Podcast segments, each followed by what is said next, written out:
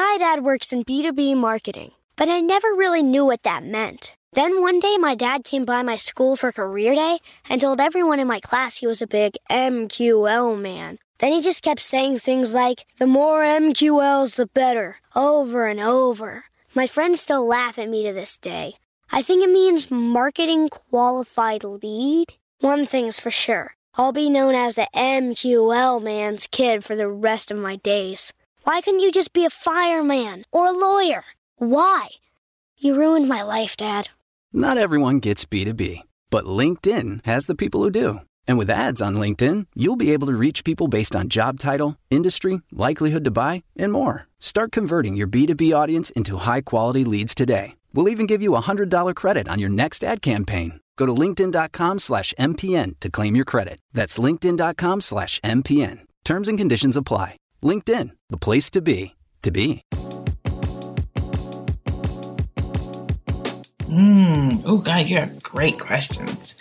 Again, who in the hell writes these questions? I know you do, but my God, these are great. Um, wow. Uh, I thought this was going to be an easy question. Usually you get to the last question. It's like, just take it home. Um, that is a really good question. So, Hello and welcome to Tiny Giants, the creator economy show where the focus is on career over celebrity. This is the show where I reach past social media stardom to focus on the careers and market trends that make the creator economy just that an economy. We do this by highlighting and uplifting niche specific creators that the uninitiated doesn't necessarily have a concept of or full appreciation for or as we like to call them, tiny giants. You ready? Let's go. Salutations and welcome. I am your host, T. Adeola, your favorite former 400 pounder getting you fit on all things creator economy. And ooh, today do we have some tea indeed. We are going to be talking about TikTok getting caught with its hand in the cookie jar with its heating button. But before we get into that, Today's Tuesday, which means no guests, just me. So how the show is going to flow, I'm going to share with you some news, some articles, something about the creator economy I think should be on your radar. Then we are going to do our MarTech moment where I discuss a piece of marketing technology or MarTech that helps with the creator economy. Then we're going to take a short commercial break to pay them bills because we are proudly members of the Marketing Podcast Network. Follow that up with our creators crushing it segment where I highlight a creator creator doing its thing and try to guesstimate just around about how much money they make in their business. And finally, we follow that up with a parental perspective. You ready? Let's go. So today we are going to be talking about the ubiquitous TikTok and how it's got caught with its hand in the cookie jar with the heating button. So Forbes reported on January 20th of 2023, so a couple weeks ago as of this recording that quote, TikTok's secret heating button can make anyone go viral. So yeah, apparently employees at TikTok can cherry pick videos that they want to push and make go viral. And needless to say, people are really upset about this because the whole sort of narrative of TikTok is that anyone, absolutely anyone can go viral on TikTok. That's been the narrative because of this magical algorithm, right? It's all about the algorithm and the narrative that has been put forth is that the algorithm is as close close to a secret sauce in social media as we have seen thus far. But turns out that that's not the case, that employees can actually cherry pick which videos they want to push and make go viral. And of course, TikTok is trying to downplay the impact on this. They say that only certain US based employees have the capacity to approve content for promotion and that that content only makes up 0.002% of its video in the For You feed right? So they're saying, yes, we do it, but it's minuscule. Well, the fact is that you do it, right? You are not as algorithmically driven as you would have people believe. And so TikTok can actually cherry pick which videos it wants to go viral.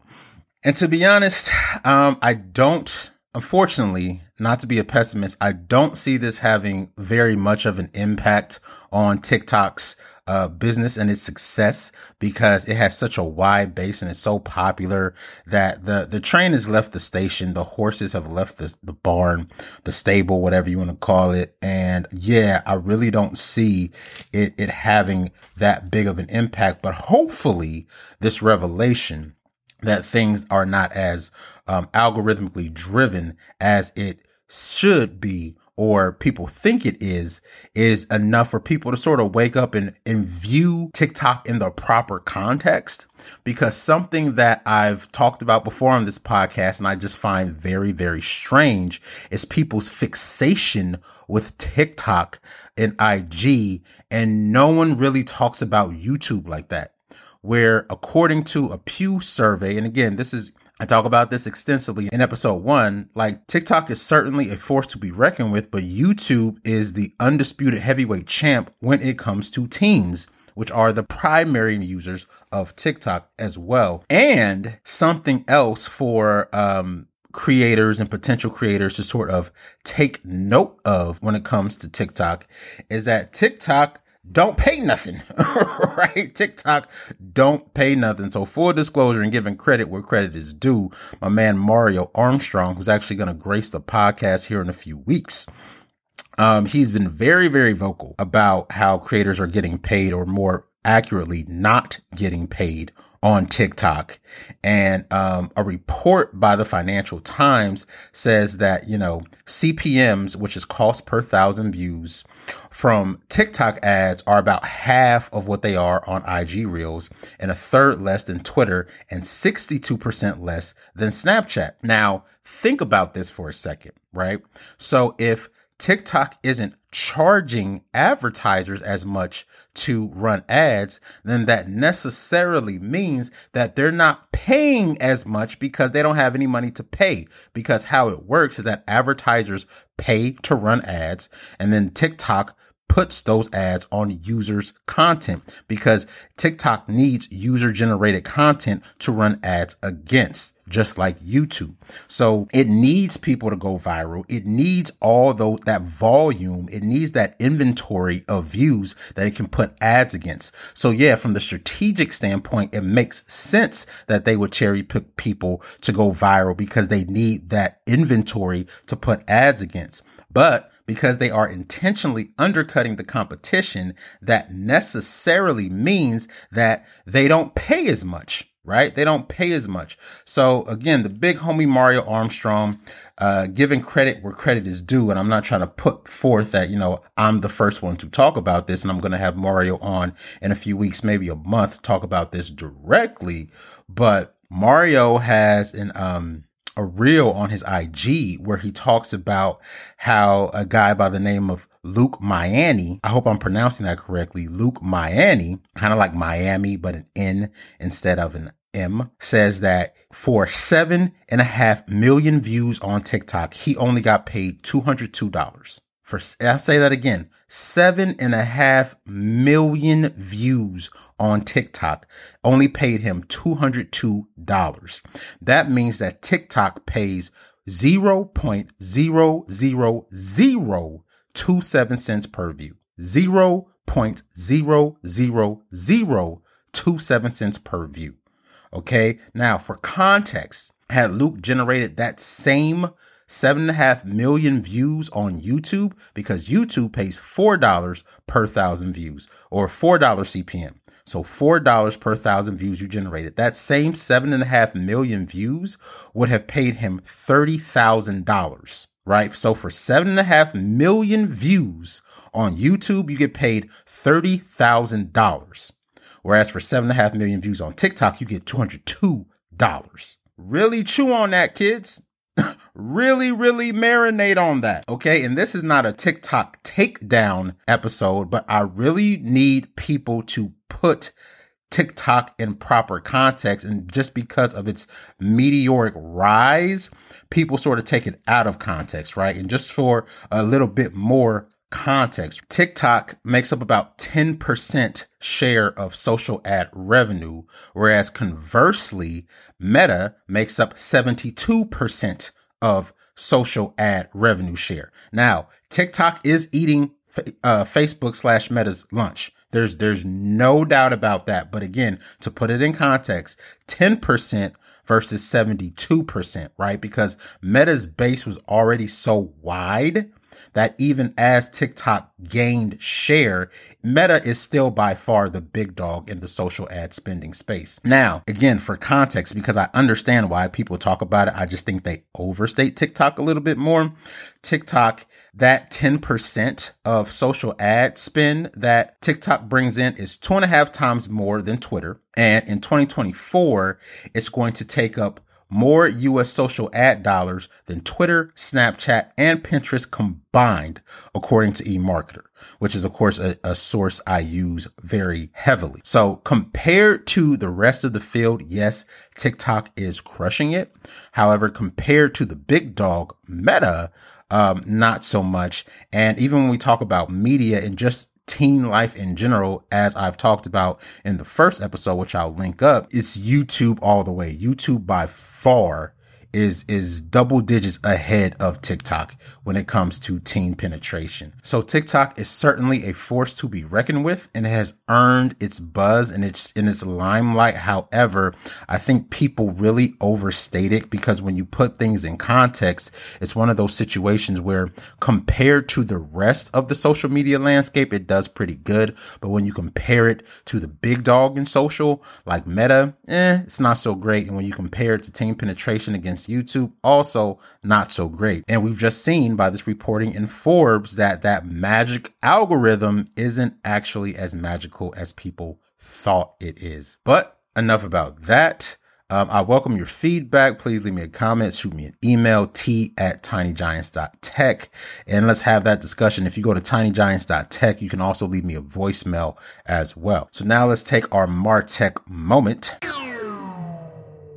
Now it's time for our Martech moment segment. So Martech is just an umbrella term that stands for marketing technology. And it's all of the technology used to achieve marketing objectives. So Facebook ads, Google ads, email marketing, uh, location for Foursquare, that all falls under the umbrella of Martech. So today's Martech moment is Meta.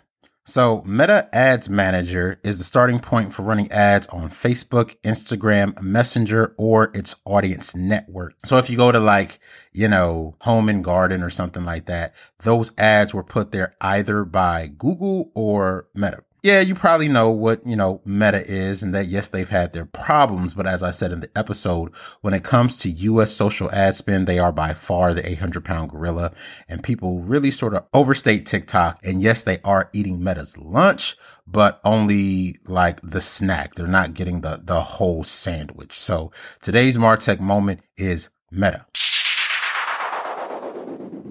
My dad works in B2B marketing, but I never really knew what that meant. Then one day, my dad came by my school for career day and told everyone in my class he was a big MQL man. Then he just kept saying things like, the more MQLs, the better, over and over. My friends still laugh at me to this day. I think it means marketing qualified lead. One thing's for sure I'll be known as the MQL man's kid for the rest of my days.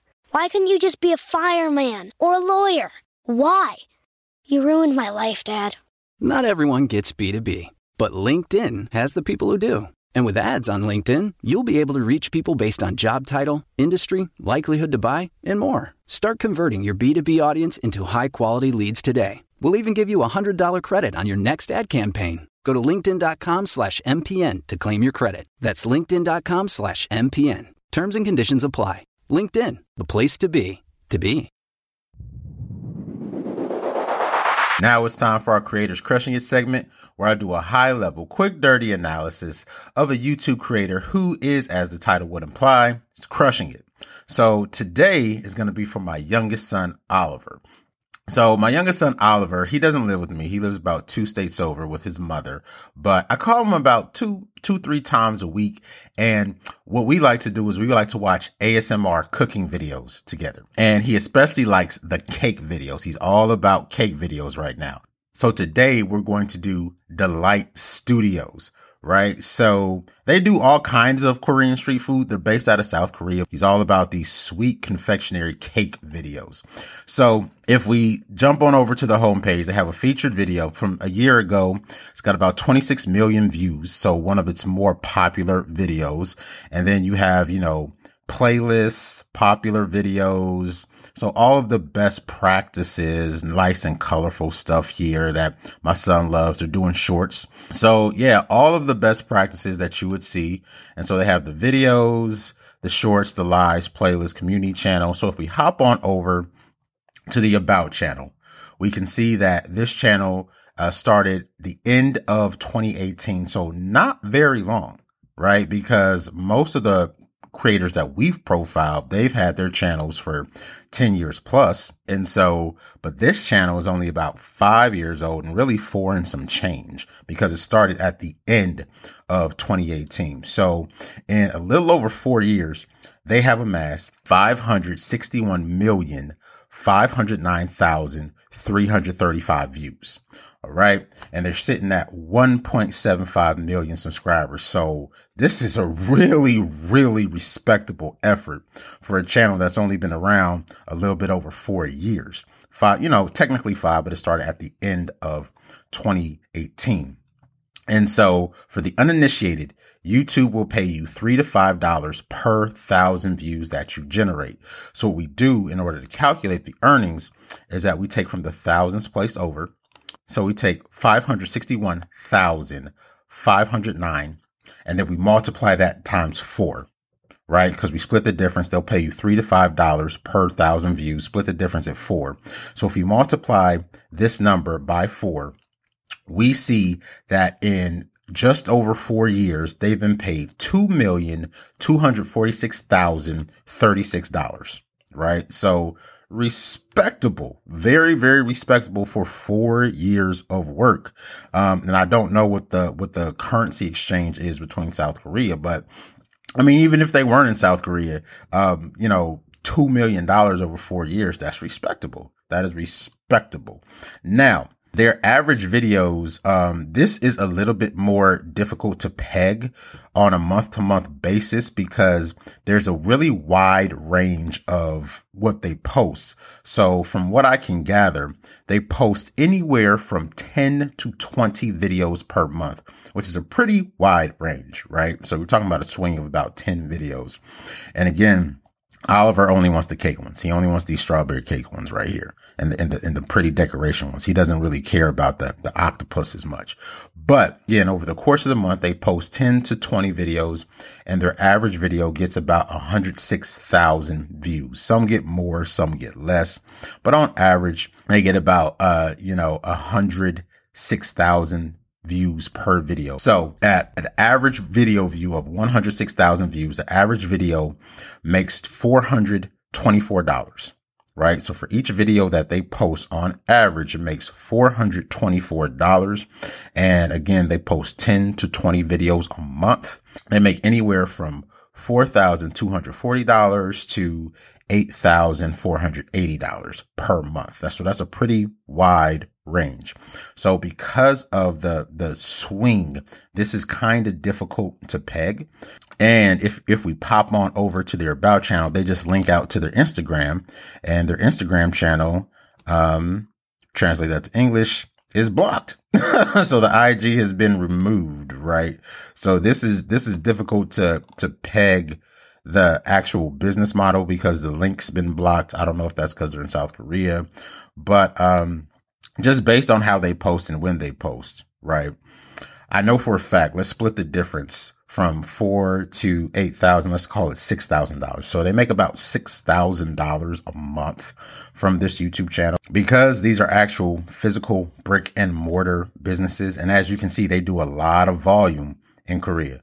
So, um, using the $6,000 a month that this YouTube channel makes as a base, I'm going to apply a 25x multiplier because look at these things. They, they're churning these things out. And I don't know what the margins are in South Korea, but obviously they're making the restaurant business work for them over there. So if I apply a 25x multiplier to $6,000, that's $150,000 a month between these different businesses. I'm going to say they make $150,000 a month as a whole between all these different restaurants. That's probably grossly inaccurate because again, I just don't have all the data. But what we do know is just based on the video views, the information we do have, we know that this channel makes about $6,000 a month, right? So multiply that by 25, $150,000 a month. And yeah, that's, that's what I'm going to peg this at. And so for the parental perspective today, um, and I said this in my first book, going viral does not make a lot of business sense in most cases. And so this revelation about TikTok's heating, how they can cherry pick who they want to go viral is just more, more verification, more confirmation that you should not focus on going viral because it, it's not as algorithmic as you think, and they can literally pick anyone they want to go viral. And so you should really focus on what makes business sense for what you're trying to accomplish. And more often than not, going viral is is is more about ego and validation than it is about creating value. I'm going to say that again. Going viral is more about validation and ego than it is about creating value. And if you're a business owner, you're a creator, you're someone who relies on creating for, for an income, you don't build your house on rented land. And this is all in the book. As I say in the ending here in a little bit, yes, the book has aged, but it's not dated. I've been saying this for a while now. So that's the parental perspective, man. Don't focus on going viral or the latest social media darling at the expense of business fundamentals. And with that, I'll see you on Thursday. Tiny Giants is an audio companion to and the first chapter of my first book, Beyond Buzzwords. Social media, mobile, and other marketing buzzwords ain't the half of it. Available on Amazon. If you enjoyed this podcast, chances are good you'll like the book too. I'm proud to say that while the book has aged, it's not dated. Sure, some examples could be freshened up, but strategically, it's as rock solid as the day it was written. Not every author can say that. I encourage you to pick it up and leave me a rating and review. It really helps. I have like one rating on that book from my mom because she loves me, and I'm positive that you'll love it too. Head on over to tinygiants.tech for more episodes and whatever else I have going on. While you're there, leave me a voicemail with your question, comment, or feedback for improvement. I may play that voice recording on a future episode as I answer your question or address your concern. If you, your company, or school needs help with college, career, and creator readiness strategy, or to book me to speak, drop me a line at t at tinygiants.tech. If you or someone you know is doing big things in small or not so small niches, or as we like to call them, tiny giants, and they will make a great guest for the show, email me at t at tinygiants.tech. Thanks for listening, and remember, you get big by going small, but to prioritize career over celebrity. But no matter what you choose, know that I'm rooting for you.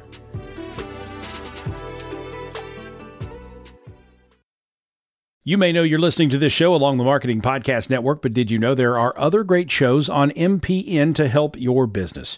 Christy Heiler hosts a fantastic podcast called Own It. Christy, tell us more about the show. Own It is all about celebrating women and non binary advertising agency owners. We talk about buying out of the Boys Club of Advertising because less than 1% of ad agencies are owned by women. And where can people subscribe? You can find the podcast at untilyouownit.com. We're also on the Marketing Podcast Network at marketingpodcast.net. And of course, you can subscribe wherever you get your podcasts. You heard her. Go subscribe. This podcast is heard along the Marketing Podcast Network. For more great marketing podcasts, visit marketingpodcasts.net.